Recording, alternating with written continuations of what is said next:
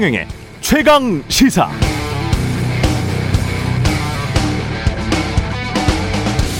네, 어제 송영길 더불어민주당 대표의 기자회견에서 가장 눈길을 끌었던 부분은 역시 조국 전 장관 관련.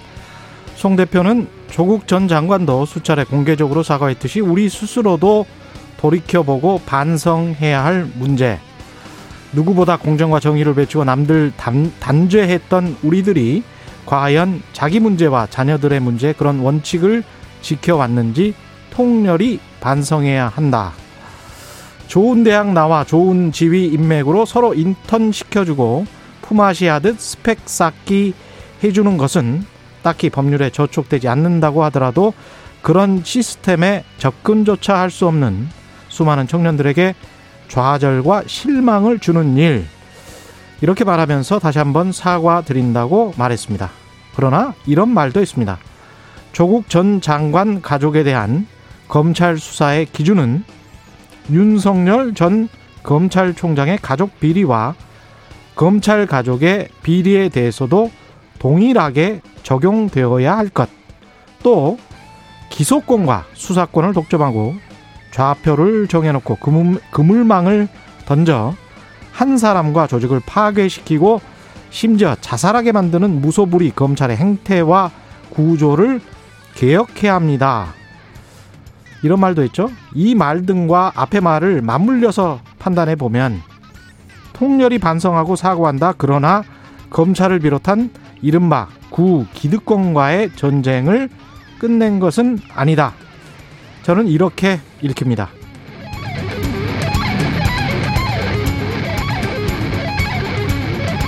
네, 안녕하십니까. 6월 3일 세상에 이익이 되는 방송 최경련의 최강시사 출발합니다. 저는 KBS 최경련 기자고요. 최경련의 최강시사 유튜브에 검색하시면 실시간 방송 보실 수 있습니다. 문자 참여는 짧은 문자 50원, 기본자 100원이 드는 샵 9730, 무료인 콩 어플 또는 유튜브에 의견 보내주시기 바랍니다. 오늘 1부에서는 더불어민주당 송영길 대표의 조국 사태 사과 발언에 대한 당내 기류, 민주당 전재수 의원 연결해서 이야기 나눠보고요. 2부에서는 국민의힘 당권주자 주호영 의원 만나보겠습니다.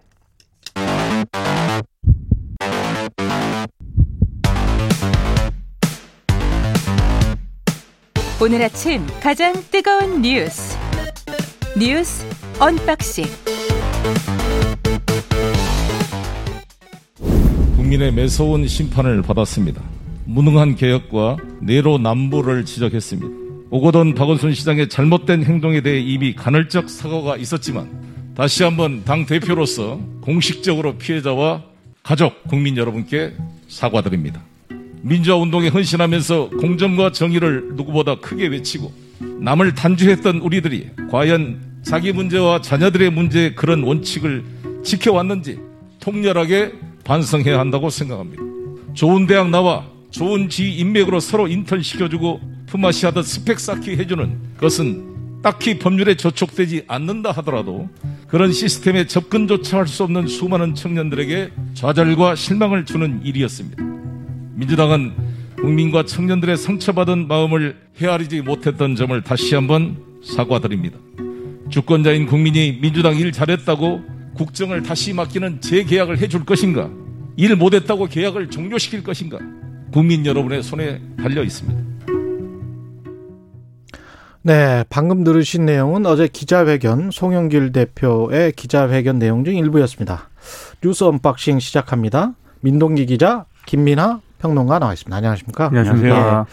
송영길 대표 사과 그 전체적인 내용은 거의 다 정리가 된 것 같은데 다른 뭐 지적 하실 부분들이 있을까요? 예. 그러니까 어제 원래 그 기자회견 그 정식 명칭은요. 예. 민심 경청 프로젝트 대국민 보고 행사였거든요. 민심 경청 프로젝트 대국민 보고, 보고 행사였는데 행사? 예. 사실상 뭐 사과로 이렇게 좀 많이 부각이 됐고요. 예. 사과를 하긴 했는데 오프닝에서도 지적을 하셨지만 음. 윤석열 전 총장을 언급을 했습니다. 음. 그러니까 조국 전 장관 가족에 대한 검찰 수사 기준은 윤 전 총장 뭐 가족 비리라든가 예. 검찰 가족의 비리에 대해서도 동일하게 적용되어야 할 것이다 이렇게 강조를 했는데 예. 아, 일단 조국 전 장관 자녀 입시 비리하고 검찰 개혁을 좀 구분을 한 것 같고요. 예. 그리고 입시 부분은 반성을 해야 될 문제라고 하면서도 어, 검찰 개혁 역시 반드시 추진해야 될 점이다 이렇게 강조를 한 것으로 보입니다. 그리고 음. 이제 이렇게 구분을 왜 했느냐 예. 뭐 여러 해석이 나오는데 검찰 개혁의 동력을 좀 유지하면서 동시에 이 당 내부의 어떤 강성 지지층들 있지 않습니까? 예. 이들의 반발을 좀 고려한 그런 여러 가지 조치로 해석이 되고 있습니다.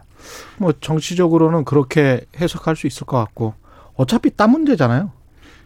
그 딴다고요? 문제, 예. 네. 딴 문제죠. 네, 결이 다 그렇죠, 다른 그렇죠. 문제죠. 검찰 그러니까 개혁과 그렇죠. 조국 전 장관의 재판 비리 관련된 문제들은 또 딴 문제입니다. 예. 그러니까 이게 좀, 어, 메시지가 사실은 음. 메시지 관리에 어떤, 어, 문제가 있다는 생각이 저는 좀 들었는데, 왜냐하면 예. 어쨌든 송영길 대표가 이 조국 전 장관 문제라는 거에 대해서 음. 지금 여당과 여당이 상당히 민감해하는 문제에 대해서 사과를 뭔가 해야겠다라는 것은 뭐 큰 결단이었다고 생각을 합니다. 그런데 예. 이게 결국 민심 경청 프로젝트 민심을 들어보니 음. 우리가 이러저러한 점을 반성해야겠구나 이걸 음. 느꼈다 이걸 여러 가지로 얘기하는 그런 자리였잖아요. 예. 그래 그러고 그렇고 이렇게 민심을 들어보니까 조국 전 장관 문제가 민심에 끼치는 영향이었다는 게 상당히 이제 컸구나 이거를 이제 느꼈기 때문에 이제 이러한 이제 사과를 한 것인데 음. 그러한 사과를 한 것에 이제 지금 사족을 붙인 거죠. 결국 윤석열 전 총장의 가족 문제도 똑같이 수사를 해야 되고 검찰 개혁해야 된다 이렇게 간 건데 예. 예를 들면 조국 전 장관 문제에 대해서 이 사과를 한다고 해서 음. 앞으로 그러면 당이 검찰 개혁을 논하지 못하게 되는 거냐. 음. 말씀하신 것처럼 다른 문제이기 때문에 전혀 그렇지 않다는 거죠. 음. 그러면 만나서 민심을 경청해 봤더니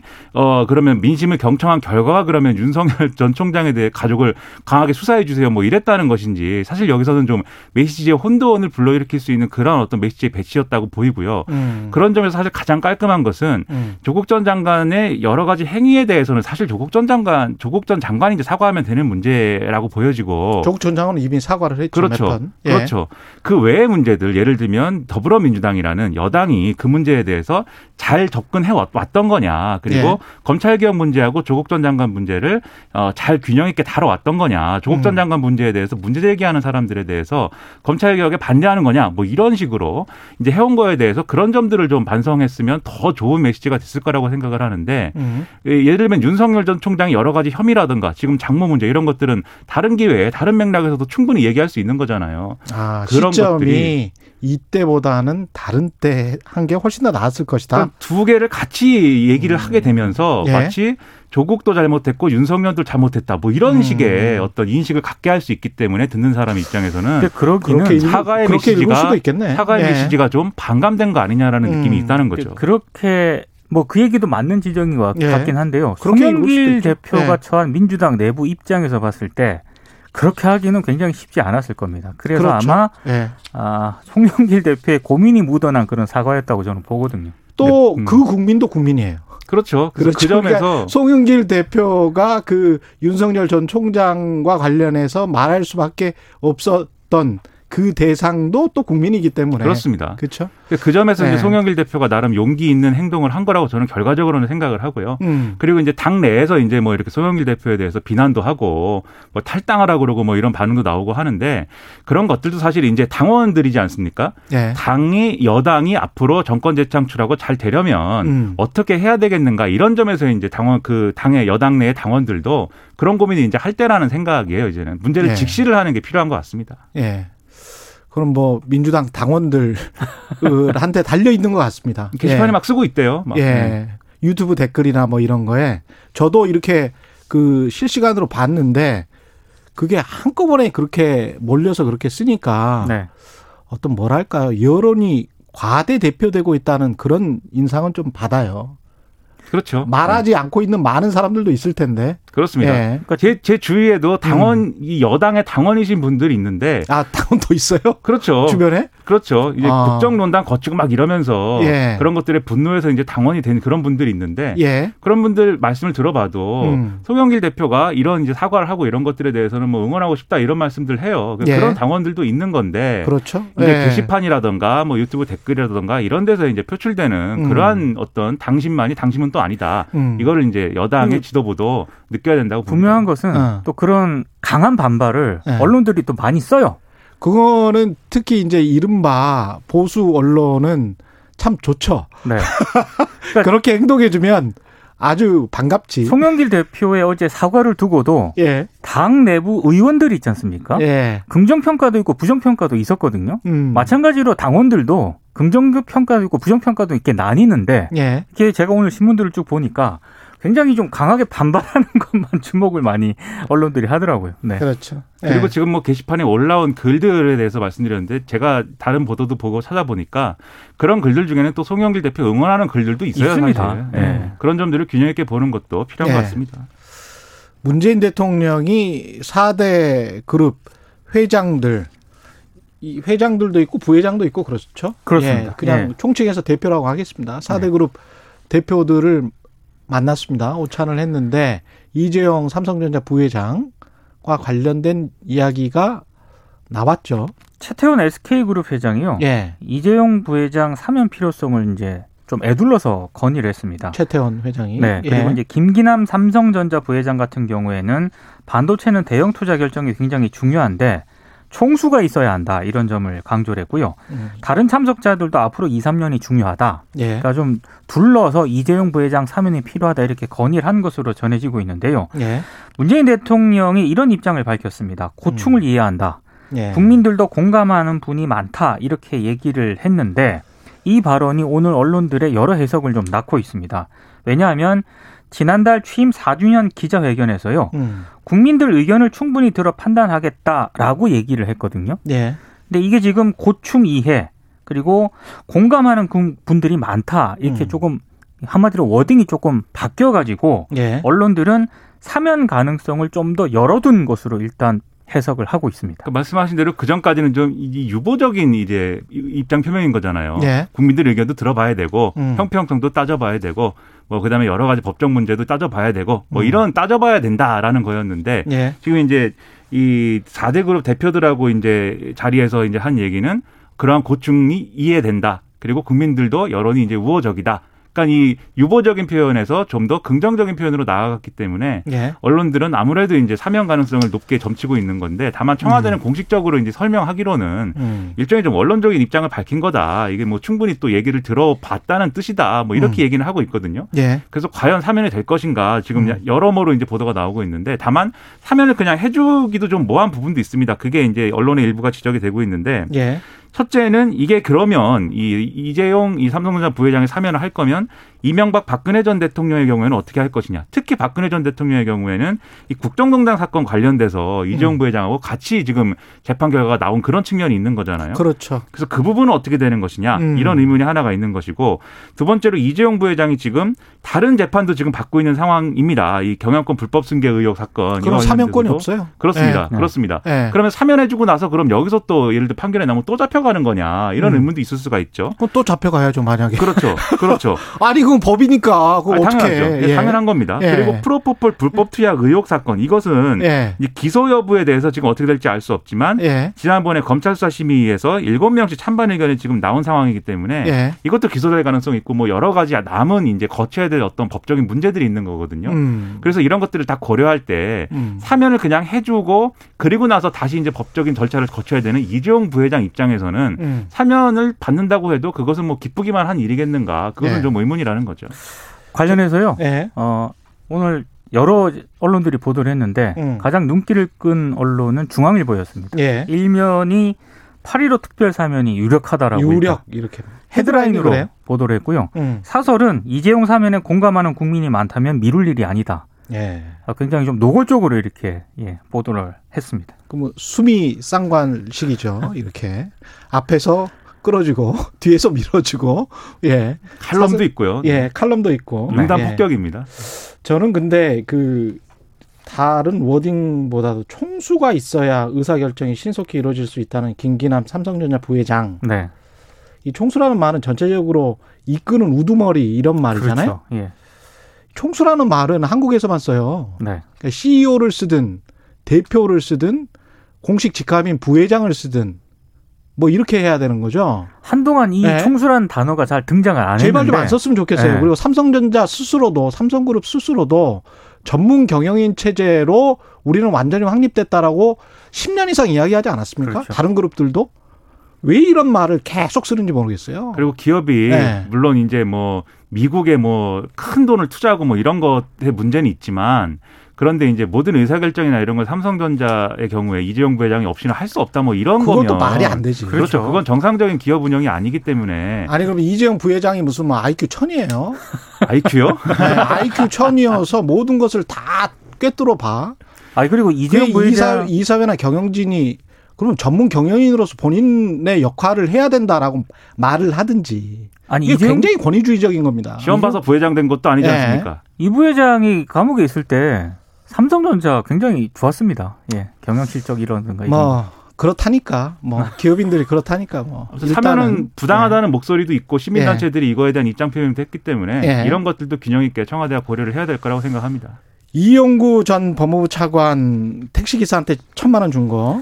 예. 천만 원을 줬다라고 일단 그 택시 기사가요. 합의금 명목으로. 네, 예. 서울 경찰청 합동 진사 합동 진상 조사단 조사에서 택시 기사가 이렇게 진술을 했다는 거고요. 예. 합의를 시도하면서 블랙박스 영상도 삭제해 달라고 요청을 했다 이렇게 얘기를 했는데 전이 아니고 아직 차관이죠. 예. 그렇습니다. 예. 어, 왜냐면 아직 사직서가 수리가 안 됐습니다. 그렇죠. 그렇죠. 예. 예. 근데 이용구 차관은 사실과 다르다고 일단 해명을 한 것으로 전해지고 있고요. 어, 일단 일부 언론 같은 경우에는 이 이용구 차관하고 이 택시 기사가 합의 뒤에도 수차례 통화를 했고 예. 블랙박스 영상을 경찰에 보여줄지도 논의했다라고 지금 보도를 한 그런 상태입니다. 음. 예, 그래서 이 문제가 조금 예, 진상조사단 같은 경우에는 지금 일단 택시 기사 같은 경우에는 경찰이 증거인멸 혐의로 입건을 했고요. 음. 이용구 차관 같은 경우에도 증거인멸 교사 혐의로. 예. 경, 검찰에 송치를 할지를 놓고 지금 검토 중입니다. 그러니까 이게 처음 나오는 얘기는 사실 아니에요. 당시에 사건 당시에도 음. 합의금이라든가 이런 문제에서 당연히 합의를 했으니까 합의금 얼마 줬냐 이런 것들을 취재를 하고 뭐 이런 이랬는데 구체적인 액수가 이제 처음으로 나왔습니다. 그렇습니다. 예. 나오진 않다가 이제 음. 거론이 된 것이고 이게 이제 적정 액수냐는 뭐 따져봐야 될 문제이긴 하지만 어쨌든 지금 말씀하신 대로 혐의를 뒷받침하는 이런 다른 정황들이 확인됐다는 점에서 이제 중요한 내용인 것 같고요. 그리고 예. SBS의 경우에는 당시에 블랙박스 영상을 그냥 공개해서 이제 보도하기도 했거든요. 근데 그 음. 블랙박스 영상을 보면은 어 그 영상에 이제 그전 기존에 이제 이용구 차관의 주장 택시가 이제 정차하고 나서에 이제 일어났던 일이다라는 주장과 좀 일치하지 않는 부분들이 있기 때문에 예. 이 관련된 논란은 계속해서 이제 이용구 차관 쪽이 좀 불리한 쪽으로 보도가 많이 나오는 그런 상황이 이어질 것 같습니다. 예. 뉴스 unboxing 여기까지 하겠습니다. 하나 더 있었는데 참. 말이 말을 줄여야 돼요. 네. 예. 우리는 말을 줄여야 됩니다. 그렇습니다. 예. 민동기 기자 김민아 평론가였습니다. 고맙습니다. 고맙습니다. KBS 라디오 최경영의 최강 시사 듣고 계신 지금 시각 7시 38분으로 향하고 있습니다. 오늘 하루 이슈의 중심. 당신의 아침을 책임지는 직격 인터뷰. 여러분은 지금 KBS 일라디오 최경영의 최강 시사와 함께하고 계십니다. 네, 어제 더불어민주당 송영길 대표가 조국 전 법무부 장관의 입시 비리 의혹에 대해 공식 사과했습니다. 민주당 대표가 조국, 이른바 조국 사태에 대해서 사과한 건 이번이 두 번째고요.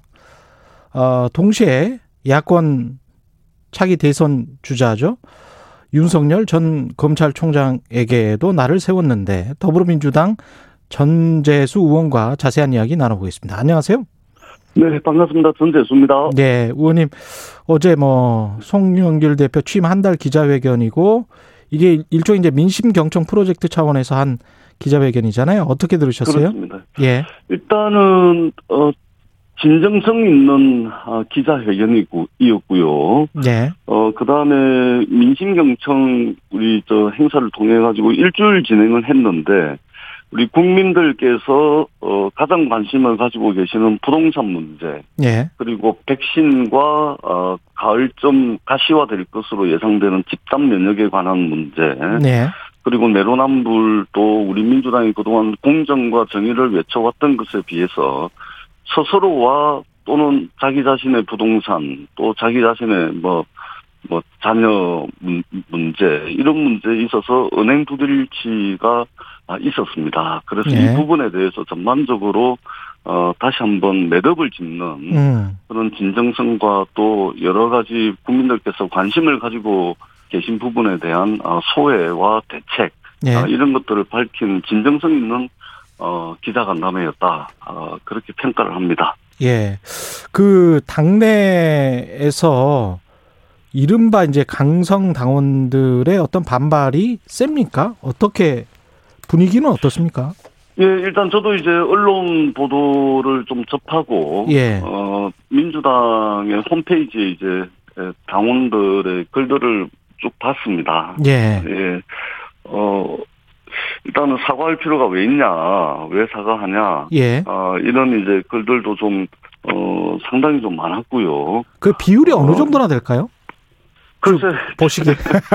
예, 제- 그거 제가, 어, 예. 읽은, 읽은 글 중에, 어, 예. 이런 글이 몇 개고, 저런 글이 몇 몇 개고, 개고. 이걸 나눠서 봐야 이제 퍼센티지를 알겠는데요. 예, 분류는 해보지 않았지만 예, 그런 글들도 예, 꽤 근데 눈에 그런 띄었다. 글들이 좀, 예, 상당히 좀, 어, 있었고요. 예. 그리고, 뭐, 충분히 저는 이제 우리 지지자들께서 하실 수 있는 말씀이라고 생각을 합니다. 예. 예, 그리고 이게 정치하는 사람들, 특히 이제 당 지도부가 굉장히 곤혹스럽고 어려운 게 뭐냐면, 이 정치하는 사람들이 소신이 있지 않습니까? 예. 근데 소신은 있는데 또 정치하는 사람들은 어, 국민의 목소리를 이제 전반적으로 좀 전달을 하고 해야 되는 그 사이에서 이제 균형점을 좀 찾아야죠. 그, 예, 예. 좀 이제 좀 어렵고 좀 난처한 경우들이 있는데 예. 예, 그런 차원에서 당 지도부가 어, 우리 당을 지지하는 지지자분들과 조금 더 활발하고 음. 어, 조금 더 좀 여러 채널을 통해서 소통도 하고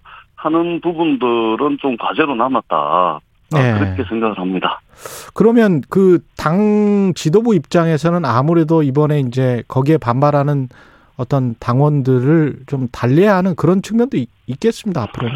그렇습니다. 그래서 예. 저희들이 이제 남은 과제 중에 굉장히 중요하게 생각하는 것이 예. 어, 우리 청년들이 이 기득권의 높은 벽 앞에서 좌절하지 않도록 음. 이 불평등이라든지 양극화 해소에 좀 매진을 하는 이러한 것을 예상과 정책으로 보여드리고 음. 그다음에 우리 내부에 있는 이 공정과 정의를 외쳤음에도 불구하고 그러지 못했던 부분들에 대해서 예. 어, 당이 좀 확실하게 하는 부분 예를 들면 어제 송영길 대표께서 예. 저희들 지금 민주당 국회의원 그러니까 국민의힘 국회의원들에게 제안을 했는데 국민의힘은 동의를 하지 않아서 예.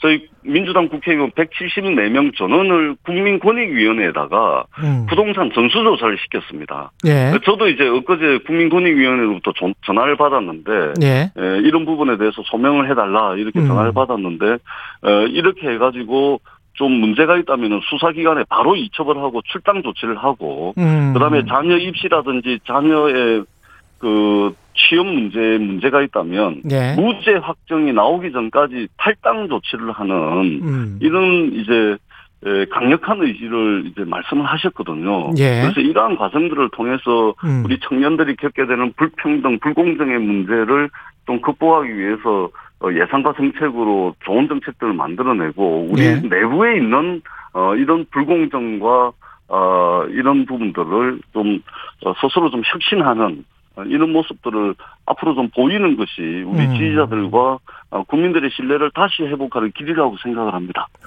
그 조국 전 장관은 자신의 페이스북에 겸허히 받아들인다. 저를 밟고 밟고 전진하십시오. 이렇게 썼거든요. 이거는 어떤 의미일까요? 근데 조국 전 장관께서 이렇게 말씀 하신 적이 여러 차례 있습니다. 예, 맞습니다. 예, 예. 예, 여러 예. 차례 있고요. 어, 조국 장관 입장에서는 어, 선택할 수 있는 메시지가 아마 그렇게 많지 않았을 거다. 예. 어, 라는 어, 추측을 좀 해보고요. 예. 어, 조국 장관님 말씀대로 어, 정말로 어, 저희들이 미진한 이 진행 중인 검찰 개혁을 좀 완수를 하고 음. 특히 이제 에, 선출되지 않았으면서 그러나 책임지지도 않는 음. 어, 이런 이제 언론 개혁 과제들이 남아 있습니다. 예. 아, 그래서 이러한 개혁에 좀 내전을 해달라는 그런 의미를 읽히고요. 네. 저희 당이 이제 검찰 개혁을 완성해서 국민 인권을 보호하는 마지막 보루로서 검찰이 기능할 수 있도록 음. 그리고 언론의 여러 가지 가짜 뉴스라든지 이런 부분들에 대해서 좀 어, 개혁이 필요하지 않을까 네. 이런 이제 예, 부담을 가지고 또 이 과제들을 음. 잘 추진해 나가겠다 는 이제 다짐을 해보게 됩니다. 그 송영길 대표가 그 쭉 보면 윤석열 전 검찰총장의 가족 비리와 검찰 가족의 비리에 대해서도 동일하, 동일하게 적용되어야 할 것, 조국 전 장관 가족에 대한 검찰 수사의 기준은 이렇게 돼야 된다. 이런 이야기를 했거든요. 이거는 어떻게 봐야 될까요? 그러니까 굉장히 당연하고도 상식적 당연하고 상식적이다. 예 하신 말씀이다. 왜 그러냐면 예. 사실은 이 조국 전 장관의 문제는 출발은 검찰 개혁이었습니다. 예. 출발은 검찰 개혁으로 출발했는데 끝은 이제 정쟁으로 이제 끝이 나버렸는데 그렇게 됐죠. 그 정쟁의 핵심이 뭐냐면은 조국 전 장관을 내로남불의 대- 대명사로 만들고 은행 불일치로 대명사로 만들어 버린 겁니다. 예. 그것이 바로 윤석열 검찰총장의 말하자면 검찰 권력을 그 검찰이 동원할 수 있는 모든 자원을 총동원해가지고 음. 검사와 검찰 수사관 100명을 동원해가지고 80군데를 압수수색을 하면서 사돈의 8총까지 전부 다 뒤졌잖아요. 예. 자 그렇게 해서 검찰 개혁을 말하자면 정쟁으로 만들어 버렸는데 예.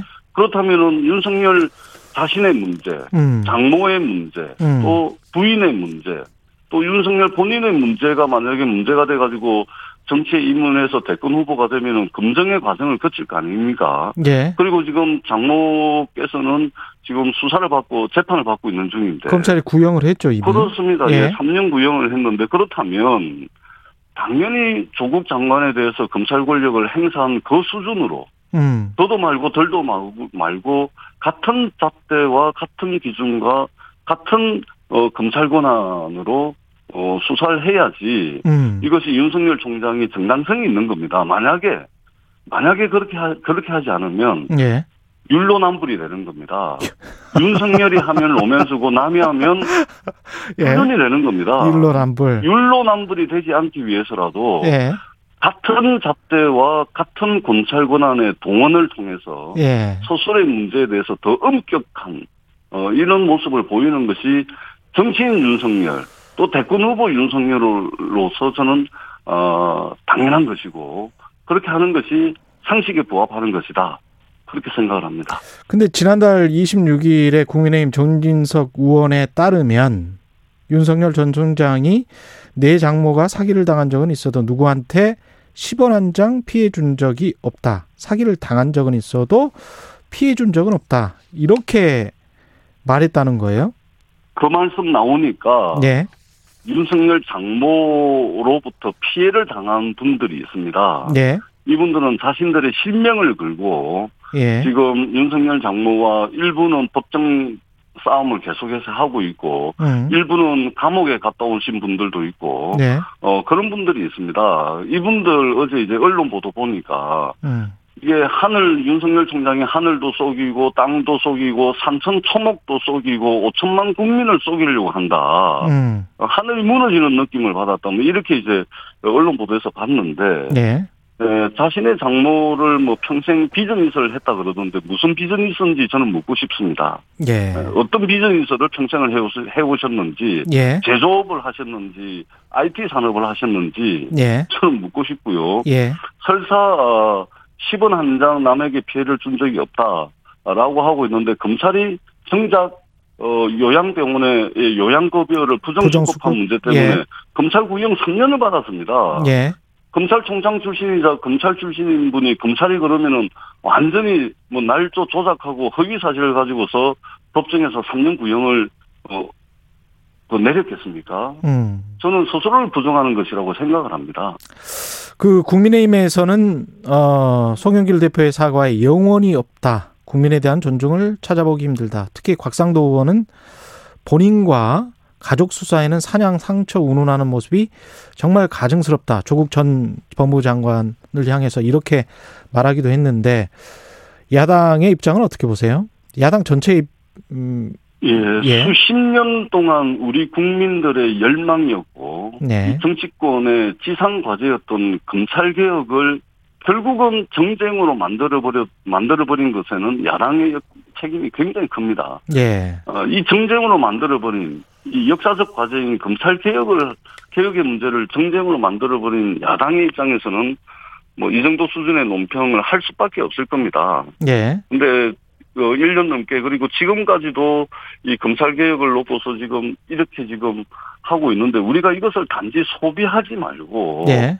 대한민국이 정말로 어 검찰이 견제와 균형이라는 굳건한 기반 위에서 작동할 수 있도록 검찰 권한이 예. 그리고 어 절제된 검찰 권한을 통해서 국민들의 인권을 보호하는 마지막 보루로서 그런 역할을 할 수 있도록 이제는 전쟁이 아니라 음. 정말로 대한민국의 모든 정부의 구성 원리가 견제와 균형의 원리에 의해서 구성이 돼 있듯이 예. 검찰 권력 또한 어 그러한 견제와 균형의 원리 위에 굳건하게 설 수 있도록 예. 야당도 이제는 좀 정쟁을 하지 말고 예. 어 그러한 이제 제도적 성과를 어 좀 낼 수 있는데 힘을 보태 주십사 하는 말씀을 간곡하게 드리도록 하겠습니다. 어제 문재인 대통령 구- 국내 주요 4대 그룹의 대표들과 만났는데 이재용 사면이 건의가 되고 관련해서 고충을 이해한다. 국민들도 공감하는 분이 많다. 고충을 이해한다. 국민들도 공감하는 분이 많다. 이거는 어감이 많이 바뀌었습니다. 예, 저도 이제 어제 그 보도를 보고 아 대통령께서 예. 어, 뭐 입장이 상당히 이제 변하신 게 아닌가 이렇게 느꼈는데요. 예, 변했다. 사실은 예. 예. 사실은 그 전에도 이제 대한상공회의소를 음. 비롯한 재계라든지 또 예. 종교계 또뭐뭐 이런 분들이 청와대 이재용 회장 사면에 대해서 많이 건의한 것으로 알고 있고요. 예. 그리고 이번에 한미 정상회담을 할 때 이제 미국의 재계에서도 이제 그런 요구들을 했던데 예. 대통령께서 이제 이렇게 예, 말씀을 하시는 것은 어 각계각층의 그런 요구와 음. 그리고 최근에 이제 이재용 회장 사면에 대한 국민 여론 여론조사 나온 거 보니까 한 70% 정도. 예. 어 그러니까 이제 두 전직 이명박 박근혜 두 전직 대통령에 대해서는 사면 반대 의견이 50%를 넘어가는데 예. 이재명 아 이재용 음. 어, 이재용 삼성 회장에 대해서는 70% 정도 사면을 찬성하는 예. 그런 국민 여론을 감안해서 대통령께서 어, 그렇게 말씀하신 것으로 보여지고 예. 어, 이 문제는 전적으로 어, 문재인 대통령께서 결정하신 문제고 예. 어, 그러, 그, 어, 그, 말씀을 해, 해, 해오신 그런, 어, 뉘앙스대로 네. 진행이 되지 않을까라는, 어, 전망을 조심스럽게 해봅니다. 아, 뉘앙스대로 진행되지 않을까. 그렇게 말씀하셨네요. 예. 네. 네. 그 이준석 전 최고위원 지금 저 국민의힘 같은 경우에 상당히 선전을 하고 있잖아요. 당 대표 선거에서. 그렇습니다. 예. 그리고 이제 윤석열 전 총장이 입당할 것 같은데 그러면 굉장히 민주당으로서는 강력한 조합으로 보세요? 어떻게 보세요? 그래서 일단 6월 11일 날 국민의힘 당대표 선거가 끝이 나는데요. 네. 일단 이준석 그 후보가 당선이 될 것 같습니다. 저희들이 볼 때는. 예. 그 저도 이제 TV 토론도 보고 뭐 이렇게 보니까 국민의힘의 중진 의원들께서 어 그냥 이- 이준석 후보 한 명한테 그냥 뭐 이게 상당히 좀 어, 쩔쩔매는 예. 어 이런 풍경들이 많이 연출이 되던데 예. 어 저는 음, 국민의힘 전당대회를 통해서 시간이 다 돼가고 어, 있습니다. 예, 이것이 어, 민주당에도 던지는 메시지가 있다고. 생각합니다. 예. 그래서 어, 반면교사 삼아서 음. 어, 민주당이 이번 국민의힘. 전당대회를 통해서 무엇을 배울 것인지 예. 아, 이 부분들에 더불어민주당 대한 하는 전재수 의원이었습니다.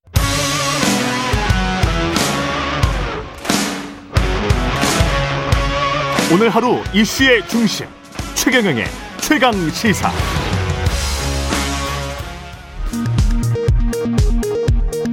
라디오 정보센터 뉴스입니다.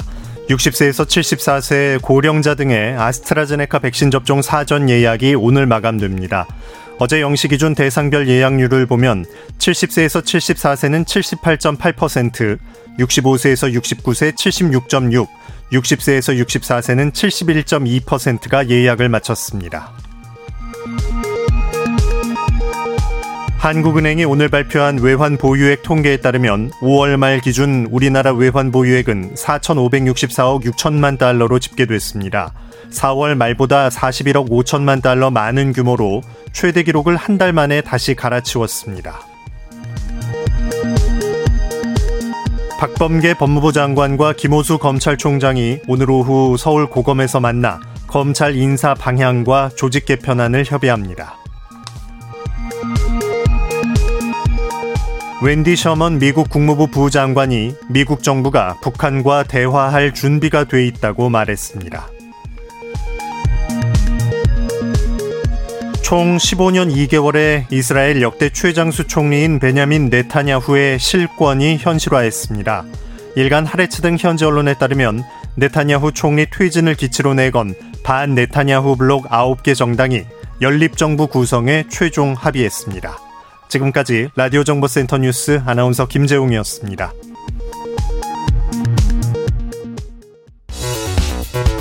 여러분은 지금 KBS 1라디오 최경영의 최강 시사와 함께하고 계십니다. 네, 국민의힘 당대표 경선 열기가 갈수록 뜨거워지고 있습니다. 신구 대결 구도 속에 개파 논쟁까지 겹치면서 후보, 후보 간 주고받는 설전도 갈수록 날이 좀 서는데요. 어, 주호영 당대표 후보 연결돼 있습니다. 안녕하세요. 안녕하십니까. 주호영입니다. 반갑습니다. 예, 반갑습니다.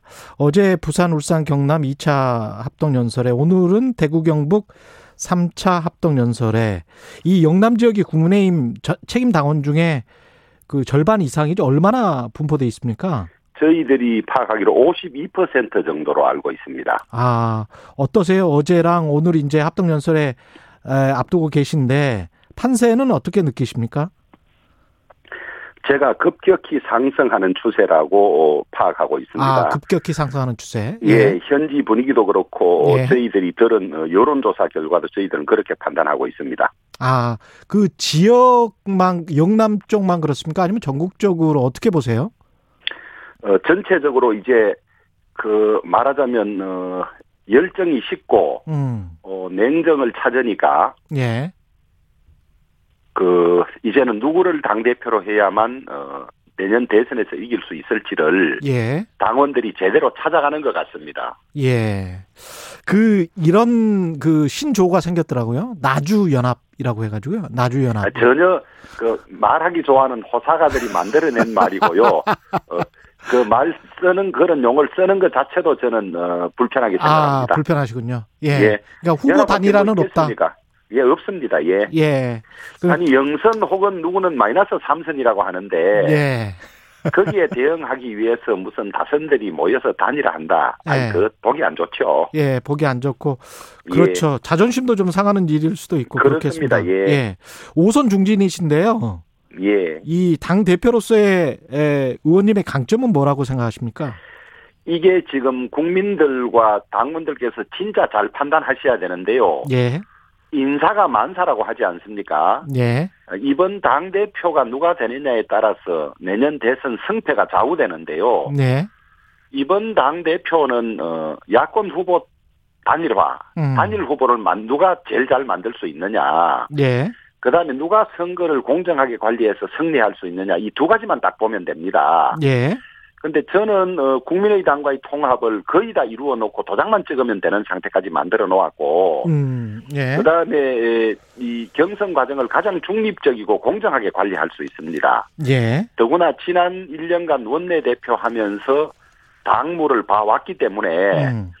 시간 낭비 없이 우리 당이 국민들에게 매력 정당, 공감 정당이 될 수 있도록 하는데 최적임자거든요. 예. 그런데 다른 후보들은 어, 중립성에 있어서 시비가 걸리고 예. 또 어느 후보와는 특별히 친하고 어느 후보와는 특별히 불편해서 예. 어, 이 단일 후보를 만드는 거나 아, 그다음에 중립적 관리에 문제가 있고 음. 또 어떤 후보는 어, 이미 당 지도부를 맡았을 때 에, 강성 투쟁으로 실패해서 어, 본인도 지금 재판을 받고 있는 상황입니다. 예. 이런 분에게 이 큰 전쟁의 장수를 저는 당원들이 맡기는 어, 그런 결정은 하지 않을 거라고 보고 있습니다. 음. 그것이 저희 장점입니다. 다른 후보들은 말씀하셨는데 중립성과 관련해서 이준석 전 최고 같은 경우는 어 그 유승민 개다 뭐 이런 비판이 나경원 후보로부터 나왔었잖아요.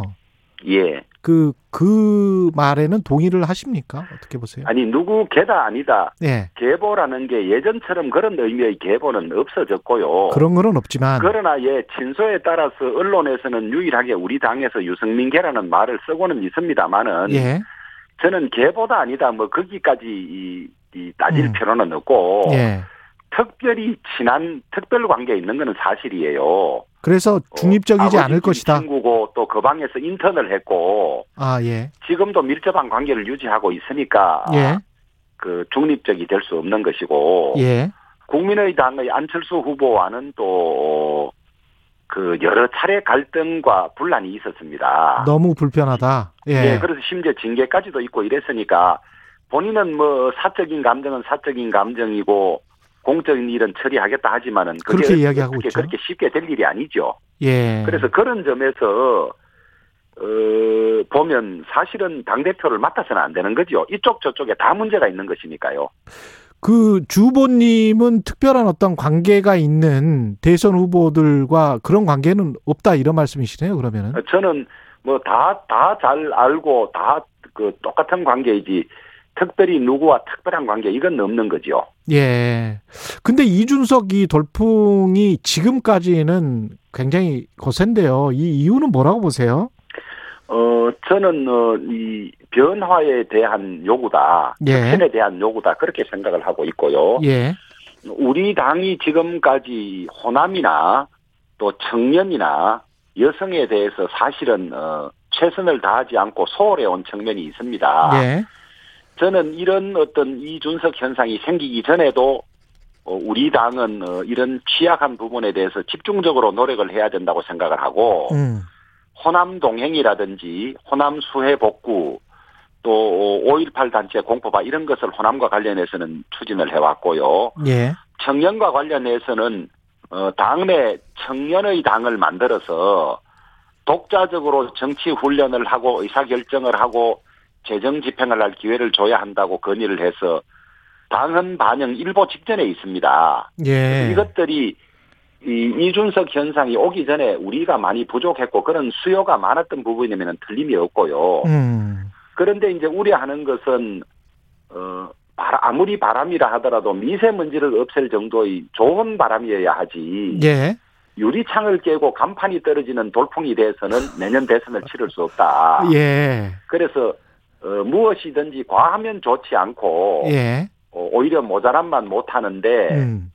에, 우리 당의 시스템이나 이런 것을 깰 정도의 바람이 불어서는 오히려 내년 선거를 앞두고 음. 자중 질환을 일으킨다. 이 점을 좀 음, 당원들이 잘 알아주시면 좋겠습니다. 이렇게 부드럽게 일 처리가 되겠느냐 뭐 이런 말씀이시네요. 예. 그렇죠. 음. 아니 의원 102명이 모두 나이도 많고 의원인데 예. 거기서 이- 저 주재하고 이끌어가는 게 음. 그 쉽지가 않는 것이거든요. 예. 그러다가 예. 분란이나 갈등이 생기면 그것은 온전히 우리가 감수해야 되는 것인데 예. 젊은 폐기 청년 어, 우리가 받아들이고 어, 또 그걸 어, 우리의 것으로 취해야 하는 건 맞지만은 그게 음. 전부는 아니다. 예. 그것만 가지고 당 대표를 할 수는 없다.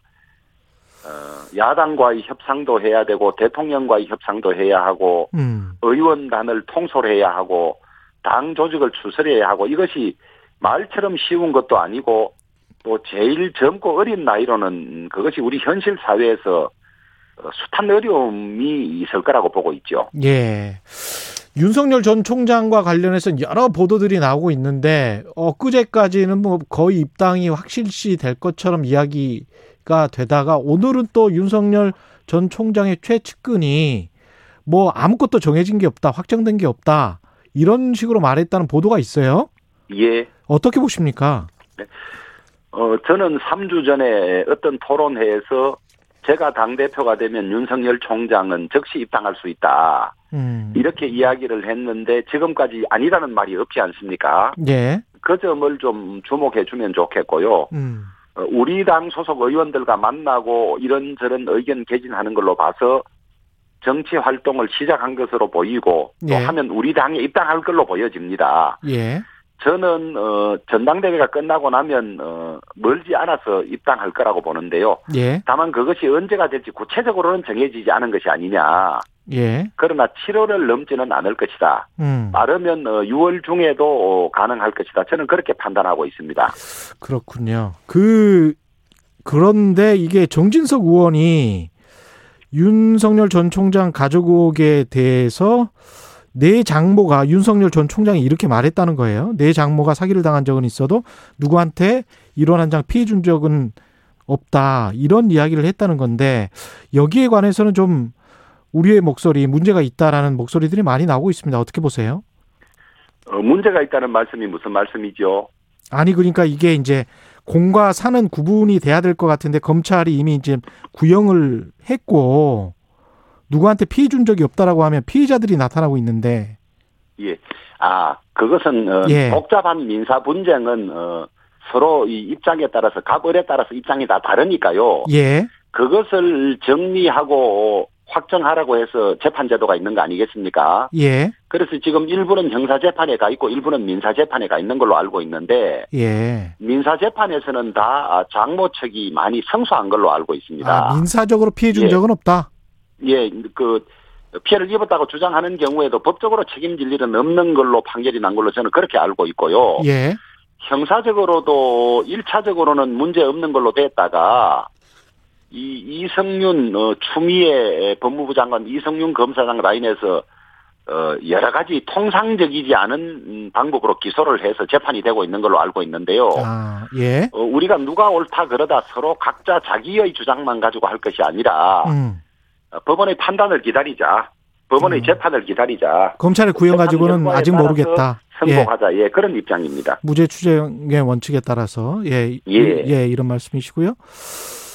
알겠습니다. 그 국민의당 안철수 대표와의 통합은 지금 뭐 주호영 의원님이 그 거의 다 해놨다라고 말씀을 하셨는데 물론 이제 전당대회 때문이기는 합니다만은 어떻습니까? 좀 오히려 늦어지는 그런 분위기로 가잖아요. 윤석열 전 총장 어, 이제 합당에는 세 가지가 해결이 돼야 되는데요. 예, 지분, 그 다음에 재산 관계, 음, 그 다음에 직원 고용 승계 이 세 가지가 해결돼야 되는데 세 가지가 모두 이견이 없었습니다. 예, 그러면 적시 합당을 해도 됐었는데 예, 에, 주 원내 대표가 왜 합당을 하려고 하느냐. 음, 어, 제가 합당하고 나면 합당의 이 업적이 전부 저의 것이 되고 제가 당 대표가 수월하게 될 거라고 본 사람들이 합당을 못하게 말렸지요. 공격했지요. 음, 그래서 제가 이 합당선을 하지 않고 나왔는데 예, 그 사이에 합당이 지지부진해지고 하니까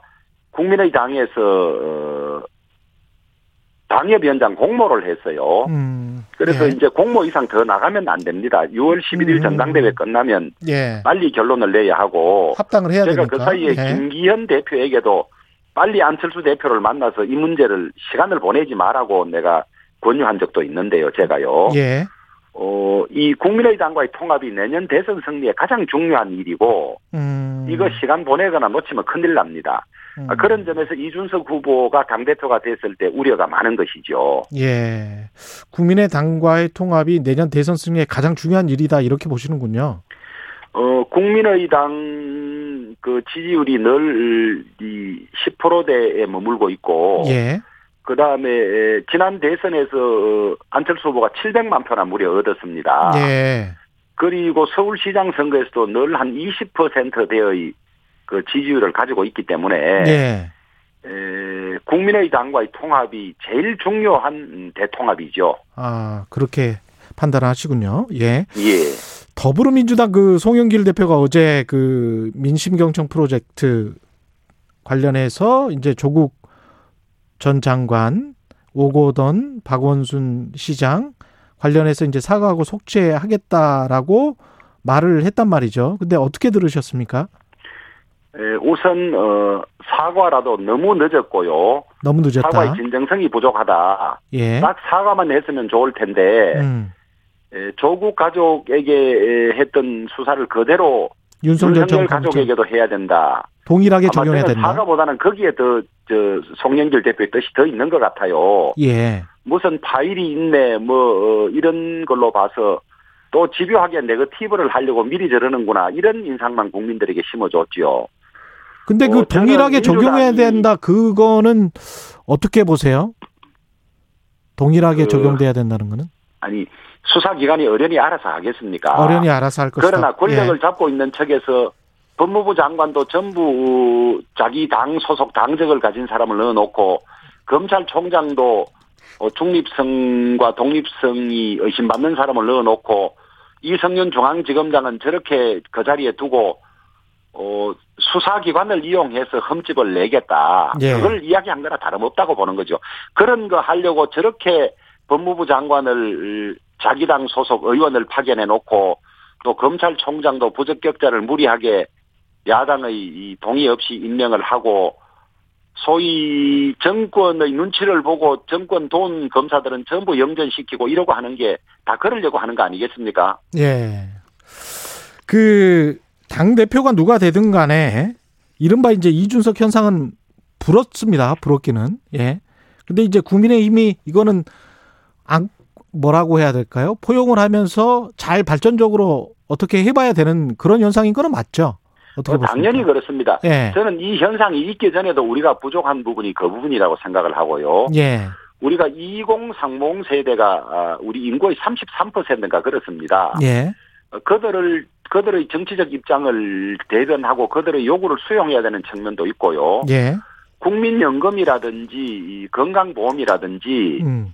이, 이 2030 청년 세대들의 이 이해관계가 밀접한 일들을 2030의 동의 없이 기성세대가 마구 하는 것도 맞지 않다고 봅니다. 그동안 그렇게 해왔죠, 사실은. 아니 그리고 또 네. 뭐 이렇게 적자 저 국채를 내서 음. 빚을 내서 퍼주고 지금 곧 그 국 저 나라 빚이 천조가 넘어서는데 그걸 몽땅 향후 2030 세대가 다 갚아야 되는 거거든요. 아니, 자산도 물려주긴 합니다. 동의 전혀 없이 함부로 막 하고 있으니까 예. 예.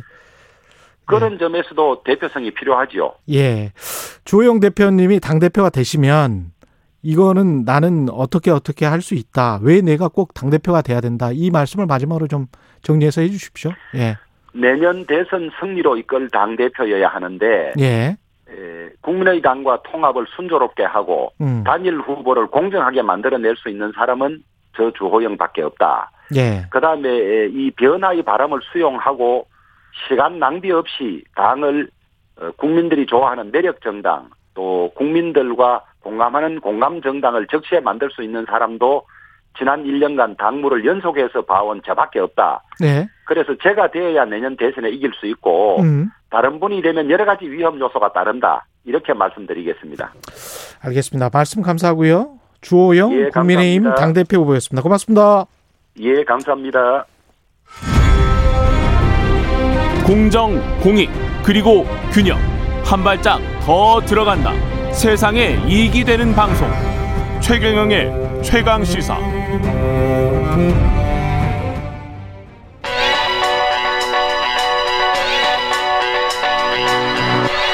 최강 시사 서영민의 눈.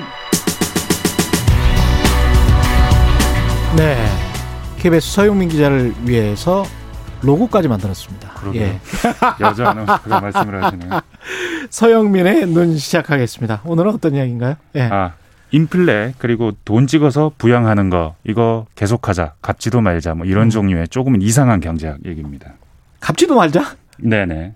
아, 이거는 뭐 인플레를 용인할 수 있다. 여기까지는 우리가 많이 들었잖아요. 네네. 갚지도 말자는 처음 들었는데. 근데 그 예. 얘기를 한 사람이 예. 노벨상 받은 폴 크루그먼. 어, 폴 크루그만 교수가 네네. 이미 1년 전에 예, 뉴욕 타임즈에 칼럼으로 많이 기고를 하십니다. 칼럼니스트기도 네. 하고요. 지난 3월에 그 인플레 겁먹지 말라는 글을 썼었죠. 예. 그 부양책 때문에 인플레 발생하고 이게 미국 경제 약하게 할 거라는 공포팔이에 당하지 마라. 음. 이거 일시적이다. 음. 근데 사실 1년 전에는 예. 여기서 더 나가서 예. 영구 부양책. 이라는 제목으로. 논문을 하나 냈었습니다. 아. GDP 2% 범위에서 영구적으로 매년 돈을 찍어내고 예. 이걸 인프라에 투자하고 예. 그리고 갚지 말자. 다음 미국 대통령은 이걸 해야 된다.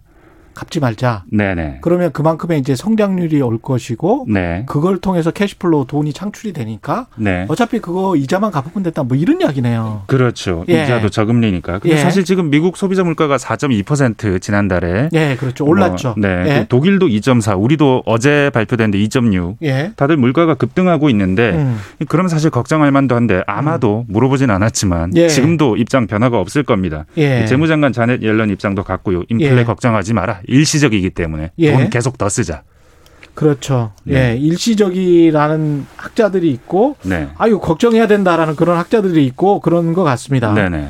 근데 이제 바이든 대통령 같은 경우는 네. 인프라 부양책을 계속 하겠다는 거잖아요. 그렇죠. 지금 이게 또 한다는 게 중요합니다. 네. 지금 3월에 통과된 1.9조 달러와는 별개입니다. 그렇습니다. 근데 사실 네. 지금 인플레가 오고 있고 음. 미국 성장률이 6, 7%이 사실 말도 안 되는 숫자인데 미국이 21조 달러의 GDP를 가진 나라가 네네. 예. 이미 그렇게 6, 7% 성장하는 게 그 지난 부양책 때문인데 여기에 더해서 하나 더 태운다는 겁니다. 이번에는 4조 달러 두 배입니다. 아, 네 개 더 태우네, 네 개. 이번에 우리로 치면 네. 한 5천 조 원 되는 거예요. 예. 인프라에 쓰자는 건데 한 네. 반 정도는 뭐 도로, 집, 태양열, 전기차 이런 물리적인 인프라에 쓰자. 또 예. 나머지 반은 또 뭐 교육, 헬스케어, 고용 안정책 음. 이런 물리적이는 않지만 인적인 인프라를 확충하는 이런 제도에 쓰자 이러고 예. 있습니다. 그게 결국은 이제 재원이 문제일 텐데 국채를 발행하거나 아니면 네. 증세를 하거나 두 가지 중에 하나겠죠, 뭐. 증세하겠다는데 그 증세 계획도 증세하겠다. 다 발표를 했거든요. 예. 요에 상응해서 근데 예. 증세가 되겠습니까? 그렇게 쉽게 안 될 거거든요. 빠른 시간 안에 짧게는 안 될 겁니다. 그렇죠. 공화당이 일단 네. 반대를 하고 있고 거기도 이제 정경련 같은 비슷한 단체가 있기 때문에 네. 상당히 반발이 있죠. 2년에 한 번 선거하는 나라기 때문에 예. 이거 쉽지 않고요. 예. 장기적인 증세는 몰라도 당장은 어려우니 일단은 돈 찍어서 먼저 쓸 거다. 예. 그래서 전문가들은 GDP 대비 국가 채무 비율이 이제 조만간 100% 넘을 거고 빚이 음. 늘 거다. 이쪽으로 갈 거다 얘기합니다. 로비스트들이 네. 워낙 또 강력한 나라고 로비스트와 관련된 법이 합법화가 돼 있기 때문에 뭐 여러 가지 일을 할 수가 있겠죠. 네. 근데 이제 폴 크루그만 교수는 이렇게 돈 찍어서 계속 네. 쓰겠다. 네. 그래도 아무런 이제 별 상관이 없다. 그런 경제 상황이다. 이렇게 보는 거잖아요. 이 바이든하고 폴 크루그만이 지금 행동이 비슷해요. 그 아하. 폴 크루그만의 제안과 바이든의 정책이 비슷합니다. 음. 바이든 논리는 일단 들어보면 낙수효가 없다는 겁니다. 예. 경제 키우는 방법이 음. 위에서부터가 아니고 아래나 중간에서부터다라고 최근에 말했어요. 예, 소주성이랑 약간 비슷합니다. 네, 어디서 예. 많이 들어본 얘기입니다. 예. 인프라 투자에서 미국 경제 성장 기반을 정부가 닫고 예. 그렇게 해서 정부가 고용을 늘리겠다. 이거 음. 정부밖에 못한다. 음. 근데 이 얘기를 1년 전에 그 크루그만 한 얘기랑 다 있는 거죠. 그 예. 아까 말씀드렸던 GDP 2%에서 영구적으로 찍자 2%가요. 음. 지금 4조 달러를 10년 동안 쓰겠다고 하는데 이게 대략 한 2% 가까이 됩니다. 예. 비슷하죠. 공공 인프라에 투자한다는 거 그것도 음. 맞고. 그래서 사이클상 불황이 좀 더 짧아지게 하고 전반적인 성장률을 들어올리는 효과가 있다는 건데 음. 크루그먼이 이렇게 얘기하는 이유는 음. 우리가 유동성 함정 시대 살고 있기 때문이라는 겁니다. 그렇습니다. 예. 굉장히 이상한 시대. 인플레가 없고 그래서 저금리, new normal 이런 얘기로 설명하는데 음. 돈 찍어서라도 이 유동성 함정 통과할 수 있고 벗어나서 GDP 높아지면 좋은 거 아니냐 음. 이런 취지입니다. 그러니까 new normal이라는 이 단어에 모든 게 다 들어가 있는데 네. 지금까지의 경제 상황이 한 20년 동안 오 이상하게 임금도 안 오르네.